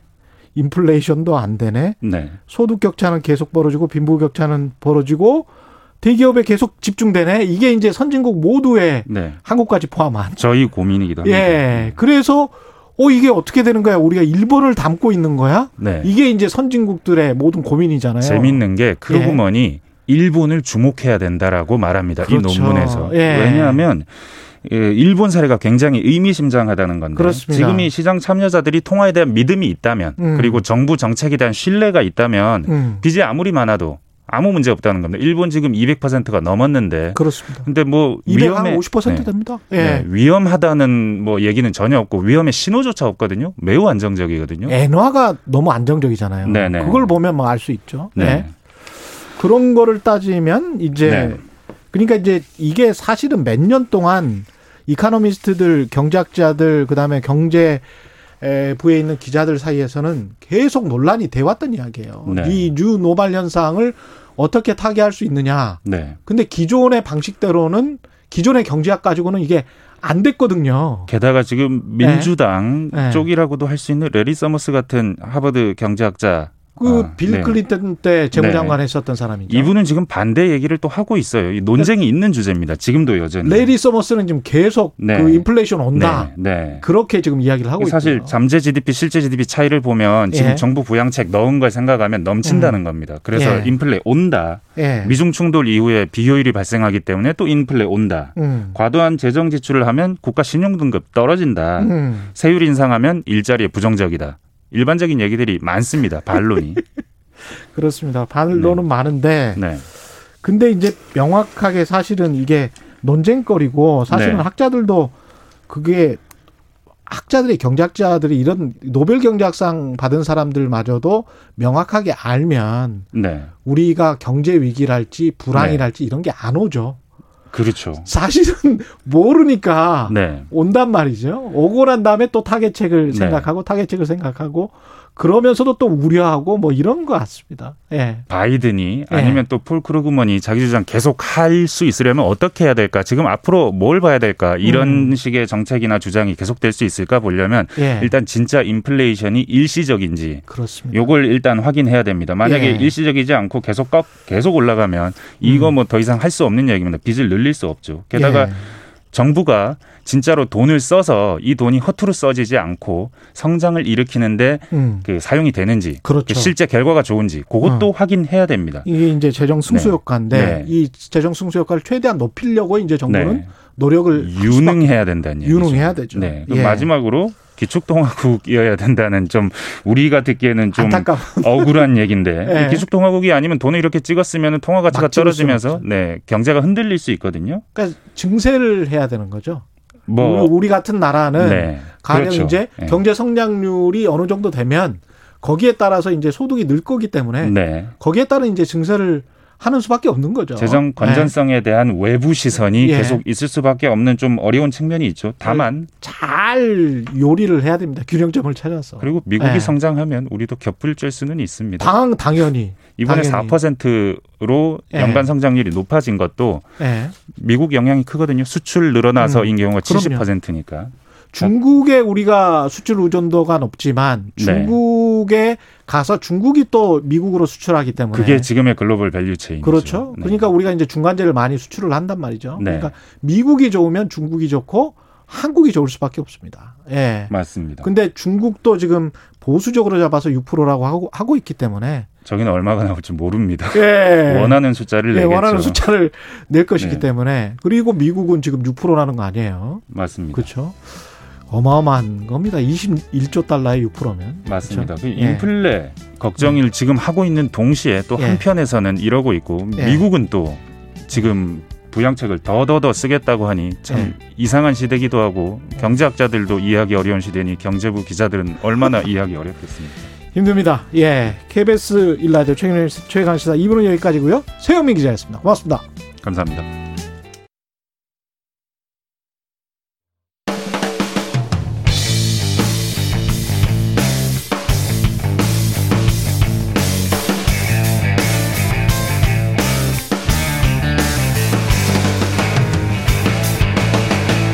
최경영의 최강 시사.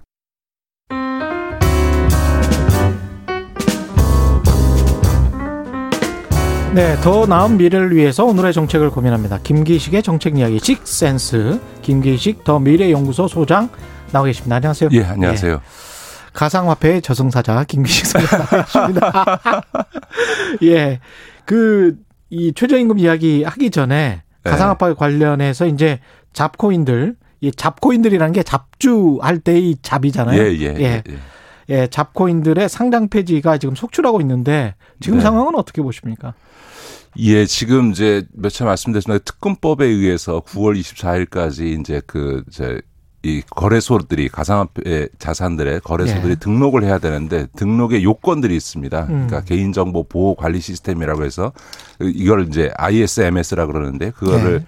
그 갖춰야 되는 인증을 받아야 되는 것도 있고 음. 제일 중요하게는 은행으로부터 실명 확인 계좌를 제공받아야 되거든요. 네. 그다음에 돈 세탁 방지 의무에 의해서 일정한 어, 의심 거래나 고액 현금 거래와 관련해서는 신고해야 될 의무 등등이 생기는 건데 이 소위 등록을 해- 하지 않은 가상화폐 거래소들은 이제 불법이 되고 형사처벌을 받게 돼 있습니다. 예. 그런데 이제 요즘 이 특히 이제 가상화폐 시장에서 잡코인들이 이게 무슨 그 불법 행위들 사기나 뭐 이런 것들이 만연하다 보니까 은행들이 이제 그 시- 그냥 요청만 하면은 실명 확인 계좌를 개설을 안 해주는 굉장히 엄격하게 심사하겠다고 하니까 음. 지금 뭐 일각에서는 60개라 그러고 일각에서는 100개가 넘는다 가상화폐 거래소가라고 예. 하는데 이, 이들이 이제 불법화돼서 형사처벌 받지 않으려면 은행의 심사를 받아서 이제 계좌를 받아야 되니까 스스로 말이 안 되는 잡코인들을 자기들이 스스로 알아서 지금 폐지시키고 있는 상황이 가고 있는 거죠. 제가 예. 전에도 말씀드렸던 것처럼 그 우리 전 세계적으로 보면 비트코인이 60%를 차지하는데 우리는 10%도 안 되고 90%가 이른바 어 잡코인, 알트코인이라는 잡코인이고 그 중에서 한 반쯤은 국제적으로 거래도 안 되는 한국에서만 거래되는 그렇죠. 건데 예. 이거는 이제 9월 24일 이전에 아마 거의 다 정리가 돼 버릴 겁니다. 음. 근데 이, 이, 사- 이 상황으로 계속 갈다 아니면은 거래소들이 소위 자기들이 불법화되는 상황이 되니까 그렇죠. 어쩔 수 예. 없이 그거는 폐지할 수밖에 없을 거고 음. 거래소가 상장을 폐지하는 순간 그 거- 코인의 거래는 글로벌리 고- 거래할 수 없으니까 예. 그냥 영원히 되는 거죠 자산 가치가. 그래서 제가 이렇게 누차 말씀을 드리는 이유는 예. 사실 뭐 가상화폐를 제가 무슨 저승사자에서가 아니라 지금 가상화폐 투자의 60% 이상이 지금 2030 세대인데 음. 이2030 세대들에게 음. 이 피해자가 나오지 않기를 바래서 더 이상의 피해자는 안 예, 예. 그래서 예. 빨리 이른바 잡코인을 정리하셔라. 음. 그 다음에 이 실명 계좌를 받을 수 없는 은행으로부터 예. 거래소에서의 거래는 빨리 지금 미리 음. 어, 옹- 하지 마라. 예. 그러니까 가상화폐 시장에서 좀 빠져나오셨으면 좋겠는데 그래도 음. 해보겠다고 하시는 분은 최소한 잡코인을 버리고 그래도 실명 계좌 등록한 거래소로 옮기셔라. 다만 음. 추가 투자는 하지 마셔라. 왜냐하면 지금 내려갔으니까 다시 반등한다고 하지만 예를 들어서 2018년도 초에 예. 2천만 원이 넘던 그 비트코인이 400만 원으로 하락한 다음에요. 예. 3년을 그 사- 장이 그대로 유지가 됐습니다. 그러니까 지금 아. 지금 이 8천만 원짜리까지 간 게 올해 그 4개월 동안에 벌어진 일이거든요. 그러니까 그렇죠. 이게 굉장히 단기 급등한 거지 예. 꾸준히 상승해 온 게 아니에요. 그러니까 음.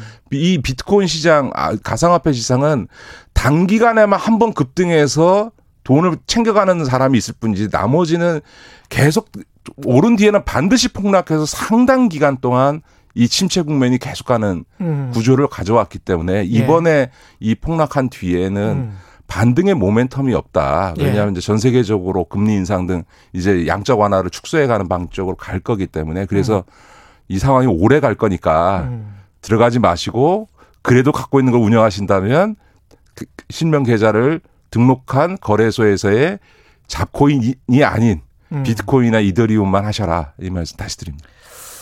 그 최저임금 관련해서 이제 질문 드려야 되는데 민주노총은 만 770원 이상을 지금 요구한 네, 것 네, 같습니다. 어떻게 보세요? 지금 이제 그 딜레마에 빠진 거죠. 딜레마죠. 지금 예, 네. 예. 그러니까 박근혜 정부 4년 동안의 평균 최저임금 인상률이 7.42%거든요. 근데 예. 지금 문재인 정부의 지금 4년 평균 인상률이 7.9%인데 그렇죠. 그게 된 게 이제 첫 해에 16.4%, 두 번째 해에 10.9%를 했다가 음. 너무 급격히 인상한다는 반발이 세지니까 그 다음해에 19년도에 결정할 때 2.9%로 했고 작년에는 코로나 상황이라는 코로나 것 때문에 역대 최저인 1.5%뭐 거의 그랬습니다. 인상률 급전 직하했거든요. 그러니까 음. 이렇다 보니까 지금은 올해 최소 5.5%를 인상하지 않으면 음. 어, 이 박근혜 정부 4년의 평균 인상률보다도 오히려 문재인 정부의 인상률이 더- 더, 낮아지는 이런 상황이 된 거예요. 그러니까 최저임금을 그렇죠. 인상을 중심으로 소득주도 성장을 음.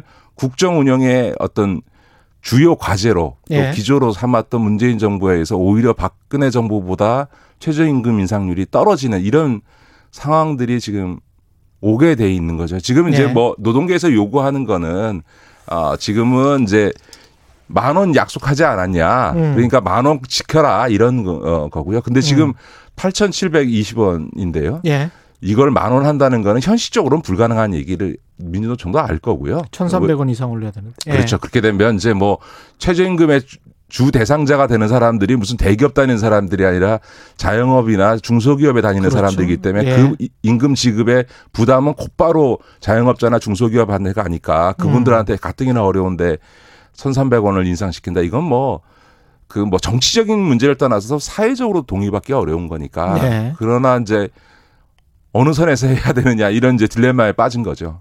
근데 이제 7.4, 7.9꼭 이, 이쪽 정부 이른바 이제 보수 정부에서 그렇게 했으니 좀 리버럴 정부에서는 더 올려야 된다. 이것보다는 경제 상황에 맞추는 수밖에 없는 것 같아요. 이것도 유연하게 생각할 수밖에 없는 것 그렇습니다. 같습니다. 그러니까 현실적으로는 지금 이제 자영업 음. 아까도 말씀드렸죠 최저임금 대상자인 노동자들이 대부분 자영업이나 중소기업에 있는데 이분들이 제일 어려운 상황에 있기 때문에 이게 네. 무슨 대재벌과 노동자의 문제가 아니고 어떻게 그렇죠. 보면 그래서 최저임금 문제가 늘 을과 을의 싸움처럼 네, 을과 을의. 싸움으로 가고 있는 예. 거기 때문에 저는 그래서 근본적으로 이참에 아예 제도를 변경하는 게 좋겠다. 다시 말해서 매년 얼마를 올릴 건지를 금액으로 결정하지 말고 음. 아예 중위임금 도시근로자 중위 임금의 네. 중위임금. 몇 퍼센트로 를 해서 연동하는 방식으로 아. 하는 걸로 제도를 변경했으면 좋겠다. 왜냐하면 그래서 전체적으로 경제가 성장하고 임금이 올라가면 따라 올라가고 예. 작년처럼 코로나 같은 어려운 상황이 와서 음. 그 임금이 안 오르면 음. 최저임금도 동결되고 예. 그래서 소위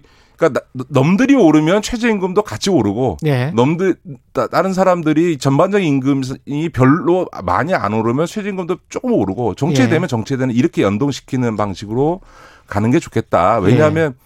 우리 긴- 국민기초 생활보장법의 최저생계비도 옛날에는 금액으로 결정을 하다가요. 예. 그게 잘못됐다고 해가지고 음. 중위소득에 연계하는 방식으로 돼 있습니다. 지금 음. 예를 들어 생계급여는 중위소득의 30%, 예. 뭐 이- 이렇게 돼 있거든요. 음. 의료급여는 40%, 음. 교육급여는 중위소득의 50%까지를 이제 대상자로 삼는 이런 이제 소위 연, 중위소득에 연계하는 방식으로 네. 선정 기준을 정하는 건데 이 최저임금도 음. 중위임금의 뭐 40%면 40% 내지는 중위임금의 50%면 50%라고 이렇게 어, 정하는 방식이 훨씬 더 바람직하지 않을까 저는 그렇게 봅니다. 예. 종부세, 양도소득세 논란은 계속 지속되고 있는데 사실은 이게 이제 이것도 최저임금도 어떻게 보면 이제 굉장히 한정적인 네. 밑에 계층 사회적 약자와 관련된 것이고 종부세와 양도세는 어떻게 보면 좀 그래도 좀 자산이 있으신 분들과 관련된 세금 논란입니다. 예. 저는 최근에 이제 민주당이 부동산 음. 특위를 만들어서 부동산 대책을 보완하겠다, 정책을 보완하겠다고 하는데 왜 이 종부세, 양도세 문제에 이렇게 집착을 집착을 하는지 하는지. 도저히 이해가 잘 안 됩니다. 왜냐하면 부동산 문제가 지금 민심 위반에 일정한 영향을 미치고 있는 거고 또 서울과 같은 지역에서는 지난 재보궐선거에서 음. 확인된 것처럼 광범위한 저항이 있는데 예. 저항과 반발이 있는데 그 핵심적인 그 부분 이제 무능한 문제인데 예. 과연 이게 종부세 납세 대상자가 많아져서 그래서 지금 불만이 터진 거냐 그게 아니고 음. 지금 서울의 50%의 집 가지지 못한 사람들 그렇죠. 그 다음에 서민 주택에 그냥 그 소위 강북에 음. 빌라나 이런데 몇 억짜리 집에 서민 주택에 사는 분들이 집값이 폭등해서 느끼는 상대적 박탈감. 그렇죠. 박- 예. 상대적 박탈감, 그 다음에 앞으로 집을 살 가능성이 없어졌다는 것에 대한 좌절. 그렇죠. 이런 것들이 분노로 연결되고 있는 거고 사실 음. 이들이야말로 민주당의 지지층인데 음.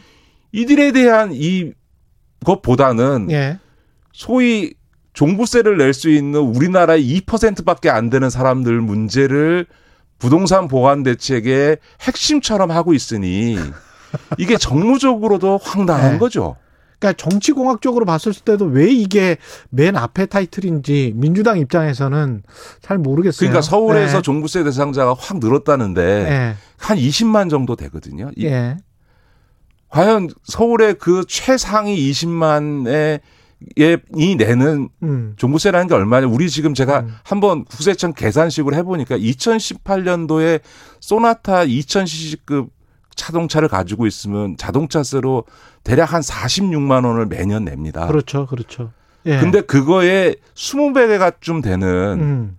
이제 가격으로 따지면 소나타라고 해봐야 한 3천만 원이니까 예. 그거에 20배쯤 되는 음. 6억짜리 집 30배쯤 되는 9억짜리 집을 가지고 있어 봐야 예. 자동차세 수준의 세금을 내는 거거든요. 재산세가. 예. 예. 종부세는 그거보다 좀 많지요. 음. 근데 예를 들면 15억짜리 집이다. 음. 자동차의 사- 몇- 몇십 배입니까? 50배가 넘는 세- 그렇죠. 예, 예. 집을 갖고 있는데 거기에 나오는 세금은 음. 불과 몇백만 원 수준이거든요. 음. 그렇게 따지면 만약 자동차세 기준으로 보면 한 1,500만 원 내야 되는데 예. 3, 400만 원 내거든요. 음. 그러니까 자동차세에 대해서는 아무 소리 안 하면서 음. 이렇게 종부세에 대해서 이렇게 목소리를 키우는 게 과연 그러니까요. 어 이게 언론이 이렇게 하는 게 정상적이냐? 아니 무주택 자와 그리고 이제 전국 중위 가격을 생각하면 한 1억 6천만 원밖에 안 되고 네, 공동주택이 그리고 무주택자가 여전히 막한 절반 안팎 되기 때문에 그 사람들 입장에서는 네, 그 사람들 입장에서는 좀 집값이 떨어져야 뭐 집을 살수 네, 있는 네, 어떤 네, 이- 뭐 어떤 희망이 보일 거 아니에요. 네, 네. 근데 시장의 조절 기능이라고 하면은 그쪽에 훨씬 더 좀 배려를 해야 될 것 같은데. 그렇죠. 그러니까 결론적으로 말씀드리면 음. 민주당은 원래 자기의 전통적 지지 기반이 뭐 당헌에도 적혀 있습니다만 서민과 중산층의 정당인데 예. 그 다수의 서민과 중산층은 바로 무주택 서민이거나 소위 전월세에 살고 있고 또 저가의 서민용 주택을 사는 분들이잖아요. 예.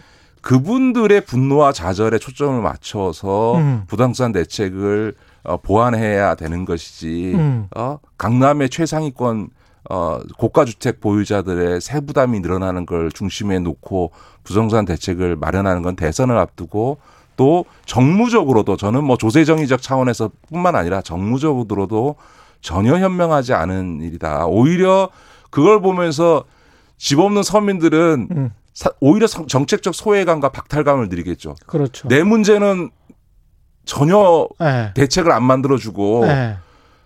나도 종부세 한번 내봤으면 좋겠는데 그 종부세 내는 강남의 고가 주택 가진 사람들 문제만 갖고 계속 민주당이 언론에. 계속 예. 어, 몇 달째 지금 그걸 갖고 예. 논란하는 모습을 보면서 민주당에 대해서 뭐 어떻게 생각할까 이런 음. 것들 당 지도부가 좀 잘 생각해 봐야 되지 않을까 싶습니다. 그걸 마치 또 국민 전체의 양 포장을 하는 언론들도 굉장히 많거든요. 예. 제가 늘 의심하잖아요. 예. 우리 언론사에 있는 데스크들은 예. 다 종부세 대상 집에 사나 이런 생각을 하죠. 아니면은 예. 부동산 얘기를 하면은 그 수많은 부동산 이슈 중에서 음. 유독 그렇게 다 종부세 얘기를 예. 하는지 또 양도세 중과 얘기도 합니다만 양도세 중과는 다주택자에 한해서만 그렇죠. 하는 거거든요. 예. 두 주택, 세 주택 가진 음. 사람들 뭐 양도세 75% 세금 매긴다 막 이런 식으로 막 하는데 75% 세금 매기는 사람은 음. 집을 세 채씩 갖고 있는 사람들만 해당되는 거거든요. 그렇죠. 그것도 예. 서울 등 이게 투기 조정 지역에 있는 집만 가- 세 채를 갖고 있을 때 해당되는 거니까. 음. 그렇습니다. 그런 분이 대한민국에 몇 명이나 있겠어요.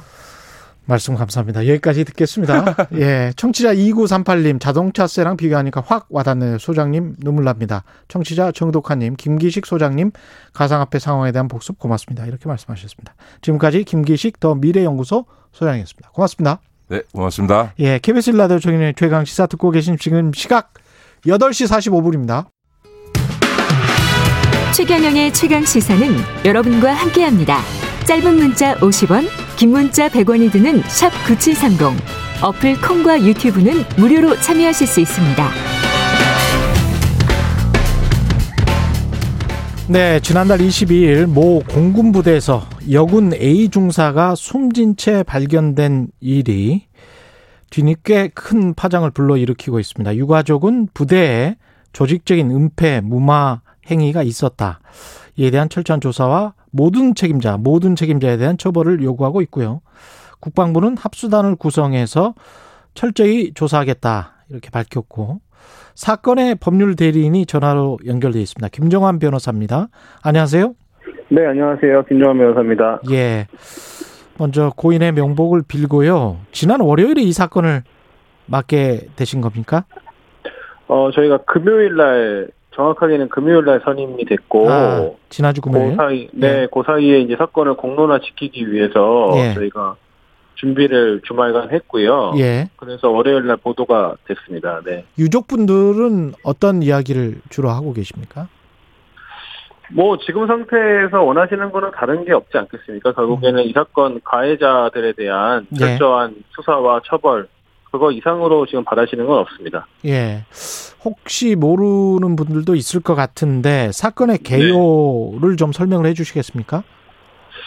어, 이 사건 너무 안타까운 사건인데 예. 그 중사인 피해자가 사실은 군내 상관으로부터 강제추행을 당하게 됐고 예. 그 뒤에도 그 강제추행으로 인해서 어, 여러 피해를 뭐 정신적인 피해도 호소하고 했는데 그런 부분에 대한 전혀 케어가 되지 않았고 예. 뭐 끝끝내 이제 본인 스스로 극단적인 선택을 하신 사건이라고 생각하시면 되겠습니다. 뭐 예. 이 사건에서 뭐 특히나 좀 마음 아픈 부분은 예. 사실은 어, 이 사건 군 내 상관들이 예. 피해자가 피해를 호소함에도 불구하고 음. 여러 차례 회유했다는 점이 있고요. 회유를 했다. 예. 네, 그리고 이 사건 피해 이전에도 사실은 다른 다른 가해자로부터 뭐 강제추행 피해를 받은 부분이 있는데 그때도 이제 회유가 있었던 것으로 보여지기 때문에 음. 이게 어, 상습적으로 지금 피해자가 어, 성폭력에 노출되었고 음. 회유도 상습적으로 이루어졌다 뭐 네. 이렇게 이해해 주시면 좋을 것 같습니다.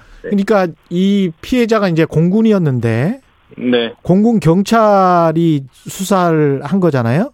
네, 그렇습니다. 네, 그랬, 그랬는데 이 성추행 피해자를 국방부에 단순 변사로 보고를 했다는 거예요. 네, 네, 네. 그건 사실이잖아요. 그죠? 네, 제가 보도를 통해서 그렇게 확인했습니다. 네, 단순 사망으로 보도 보고를 했고 그리고 네. 이제 국방부가 스스로 목숨을 끊으면서 동영상까지 남긴 이유가 뭔지 추가 보고하라고 지시했지만 공군은 일주일 동안 후속 보고도 하지 않았다. 이게 지금 네. 오늘 보도에 나온 거거든요. 네, 네. 그 공군은 완전히 이제 은폐하려고 했다고 볼 수밖에 없는 거 아닙니까? 이렇게 되면? 그러니까 뭐 저희도 그렇게 생각을 하기 때문에 예. 최초 어, 이 사건 문제가 불거지고 나서 그 공군 법무실 법무실을 중심으로 해서 사실은 사건 합수단이 구성된다고 했었는데 예. 그래서 고- 어떻게 보면 지금 공군이 공군을 수사하면 제 식구 감사기가 될 수 있다고 생각이 들어서 반대했던 것이고 그럼요. 지금 예. 뭐 추가적인 많은 분들이 노력해 주셔서 기자분들께서 지금 상황을 파악해 주시고 보도해 주시고 있는데 예. 저희가 생각한 것 이상으로 어, 이 사건에 대한 뭐 보고나 그리고 철저한 관리가 안 된 거 아닌가 음. 어, 은폐의 정황이 여러 군데에서 드러난다 이렇게 생각하고 있습니다. 가해자는 지금 기소가 된 거죠? 가해자는 기소가 된 게 아니고 명확히는 지금 구속 이 된 상황입니다. 구속이 돼 있고 어떤 혐의는 네. 뭔가요, 지금? 어, 군인 등 강제추행 치상입니다. 아, 치상. 네. 치상 정도로만 끝날 수 있, 습니까 이게? 근데 뭐 치상으로도 사실은 무기 또는 7년 이상의 징역에 처할 수 있기 때문에 예. 사실은 저희가 뭐 이 사망과 관련해서는 법률적으로는 어 인간관계에 대해서 좀 입증이 어려울 수 있다는 것을 인지하고 있기 때문에 예. 사실은 뭐 군인들 강제추행 치상으로도 충분히 엄하게 처벌할 수 있다고 생각하고 있고 예. 그 점에 대해서는 앞으로 수사 어 기관과 뭐 군사 법원에서 음. 엄정한 처벌을 해주실 거라고 믿고 있습니다. 그 피해자를 즉각 가해자와 피해자를 즉각 분리 조치시키지도 않았고 네. 회유를 했다고 아까 말씀하셨잖아요. 네, 그 네. 과정에서 이제 2차 가해도 일어났다는 건데 네. 그러면 이 2차 가해를 한 군인들 같은 경우에 상관들 네. 처벌할 수 있나요? 뭐 저희 뭐 앞으로 수사가 진행될 사항이어서 예. 어 바로 말씀드리기 어렵지만 저희가 아주 빠른 시일 안에 고소장이 접수될 예정이기 때문에 충분히 예. 의지만 있다면 처벌할 수 있다고 생각하고 있습니다.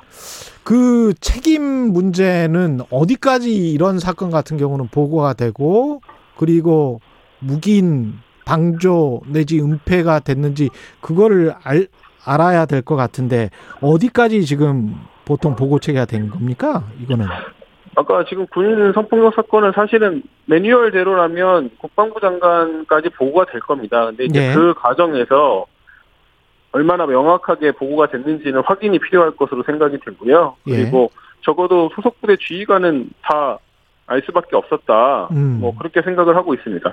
아, 그게 국방부 장관까지 만약에 군대 내 성폭력 사건이면 국방부 장관까지 가기 때문에 단순 변사로 보고한 것일 수도 있겠네요. 네, 그렇습니다. 예. 아. 아예 아예 지금 뭐 성고충 상담관이나 양성평등 상담관의 경우에는 국방부 직속으로 되어 있기 때문에 예. 사실은 뭐 보호가 됐을 거라고 생각이 듭니다. 근데 뭐 이 부분에 대해서는 사실은 예. 군 수사기관이 더 잘 알 것이고 예. 뭐 수사가 엄정하게 진행될 것이기 때문에 제가 예. 뭐 지금 상황에서 어디까지 보호가 됐을 거라고 예단하기는 어려워서 예. 저희가 좀 그 부분에 대해서는 말을 아끼고자 합니다. 지금 관련해서 이제 공군 경찰에서 국방부 검찰단이 직접 수사하는 건데 이건 믿을 수 있나요? 어, 뭐, 저희가, 그, 여러 국회의원들 통해서, 예. 뭐, 민간 합동 조사 이런 부분에 대해서도 제안이 있으셨고, 그 예. 점에 대해서는 매우 감사하게 생각을 합니다. 근데, 예. 이제 뭐, 유족과 변호인이 생각할 때는, 사실은, 어, 그, 다른 피해자들과 다르게 저희가, 뭐, 혜택을 받고 싶지 않고, 예. 기본적으로 지금, 관할 자체가 군에서 하게 돼 있는 사건에 대해서 민간이 들어와서 한다면 그냥 초법규적인 어, 부분이 될 수 있기 때문에 예. 지금 그렇게 되면 군 사건에 대해서 뭐 피해가 있을 때마다 어, 민간에서 할 수 있는 건 아니지 않겠습니까? 그리고 법을 바꾸든지 그래야 되겠죠. 결국 하려면 예. 유족들 입장에서는 음. 뭐 피해자가 고인이 되셨지만 그래도 군인이라고 생각하고 군을 사랑했기 때문에 예. 어, 이 사건 군에서 자정 능력을 보여서 충분히 스스로 해결하는 모습을 책임 있게 보여주실 거라고 믿고 있고 예. 어, 그런 부분에 대해서 지켜보고 있습니다. 그 부분이 제대로 되기를, 어, 어, 간절히 바라고 있고요. 만약에 그런 부분이 제대로 되지 않는다고 하면, 음. 그 합동조사나 그런 부분에 대해서는 저희가, 어, 그 뒤에 상황으로 생각하고 있습니다. 네. 예. 이게 피해를 당하고 어떤 괴롭힘이 있고 이때 이제 이전 그 군부대를 이전을 했단 말이죠. 어쩔 수 없이. 네네. 그 이전 부대와 그다음에 그 이후의 부대에서도 어떤 그 안 좋은 상황이 벌어진 것 같은데 그 두 곳 모두를 다 조사를 하고 있는 거죠, 지금. 네, 뭐 그렇게 저희가 알고 있습니다. 네. 예. 무엇보다 이제 그 우려되는 게 꼬리 자르기일 것 같은데. 네네. 예, 가해자에 대한 엄중한 처벌도 그렇지만 보고 라인을 확실히 찾아서 꼬리 자르기는 안 해야 될 것 같은데요. 그거는 또 유가족 변호사 입장에서는 군 국방부 검찰단의 저 수사를 보는 수밖에 없군요. 지금. 예, 뭐 근데 뭐 벌써부터 지금 사실 어제 제가 새벽 2시에도 전화를 받았고, 예. 벌써부터 이제 그런 이야기가 들려오고 있습니다. 사실은 뭐 어떤 이야기요? 이, 뭐 꼬리 자르기에 대한 염려가 되는 부분으로 지금 뭐 이야기가 나오고 있어서 어떤 측면에서 그런 이야기가 나올까요? 뭐 이제 공군 차원에서는 할 수 있는 걸 다 했다. 아, 공군 차원에서는 할 수 있는 걸 다 했다. 네, 네. 뭐 그런 부분에 대한 뭐 증거를 공개하겠다. 뭐 이런 식의 이야기를 제가 뭐 의원실 여러 의원실을 통해서 들었기 때문에 아, 어 사실은 이제 본질이 호도되거나 예. 어, 뭐이 사건에 대해서 뭐 꼬리 자르기의 모습이 보인다면 예. 어 저희도 사실은 수사기관을 그냥 믿고 국방부를 믿고 어 이걸 지켜만 볼 수 없는 상황이 되지 않을까 생각하고 있습니다. 그래서 뭐 저희가 우려하고 있고요. 오늘 음. 네. 뭐 어떤 식의 반응이 나올지 지켜보고 있습니다. 예. 그 이 피해자 같은 경우는 군부대 내에서 이런 식으로 회유하고 그다음에 조사도 제대로 이루어지지 않고 이랬다면 네. 굉장히 절망감을 느낄 수밖에 없는데 외부에다가 군인 같은 경우는 외부에 어떻게 도움을 요청할 수 있는 그런 게 없습니까? 전혀 그런 제도가? 뭐 지금 본인 스스로 외부에 도움을 요청한 상황으로 보이고요. 예. 그리고 아니 근데 이미 돌아가셨기 때문에 예. 네네. 뭐 사실은 이제 군 군에서는 이제 군 내부에서 해결할 수 있게 뭐 군 어 상담 관 제도를 비롯해서 여러 제도를 운영하고 있습니다. 근데 어쨌든 예. 지금 외부의 도움을 받는 부분에 대해서는 음. 아직은 조금 제도가 미흡한 것으로 저희는 알고 있습니다. 마지막으로 지금 네. 가해자는 뭐라고 말하고 있습니까? 어, 가해자는 지금까지는 혐의를 부인했었던 것으로 알고 있는데 예. 어젯밤 11시 40분에 구속영장 발부되기 전에 실질 심사 과정에서 예. 혐의를 모두 인정하는 것으로 어, 진술을 바꿨다 이렇게 듣고 있습니다. 알겠습니다. 지금까지 성폭력 피해 사망 공군 A 중사 측 법률 대리인 김정환 변호사였습니다. 고맙습니다. 네, 감사합니다. 최강 시사 여기까지입니다.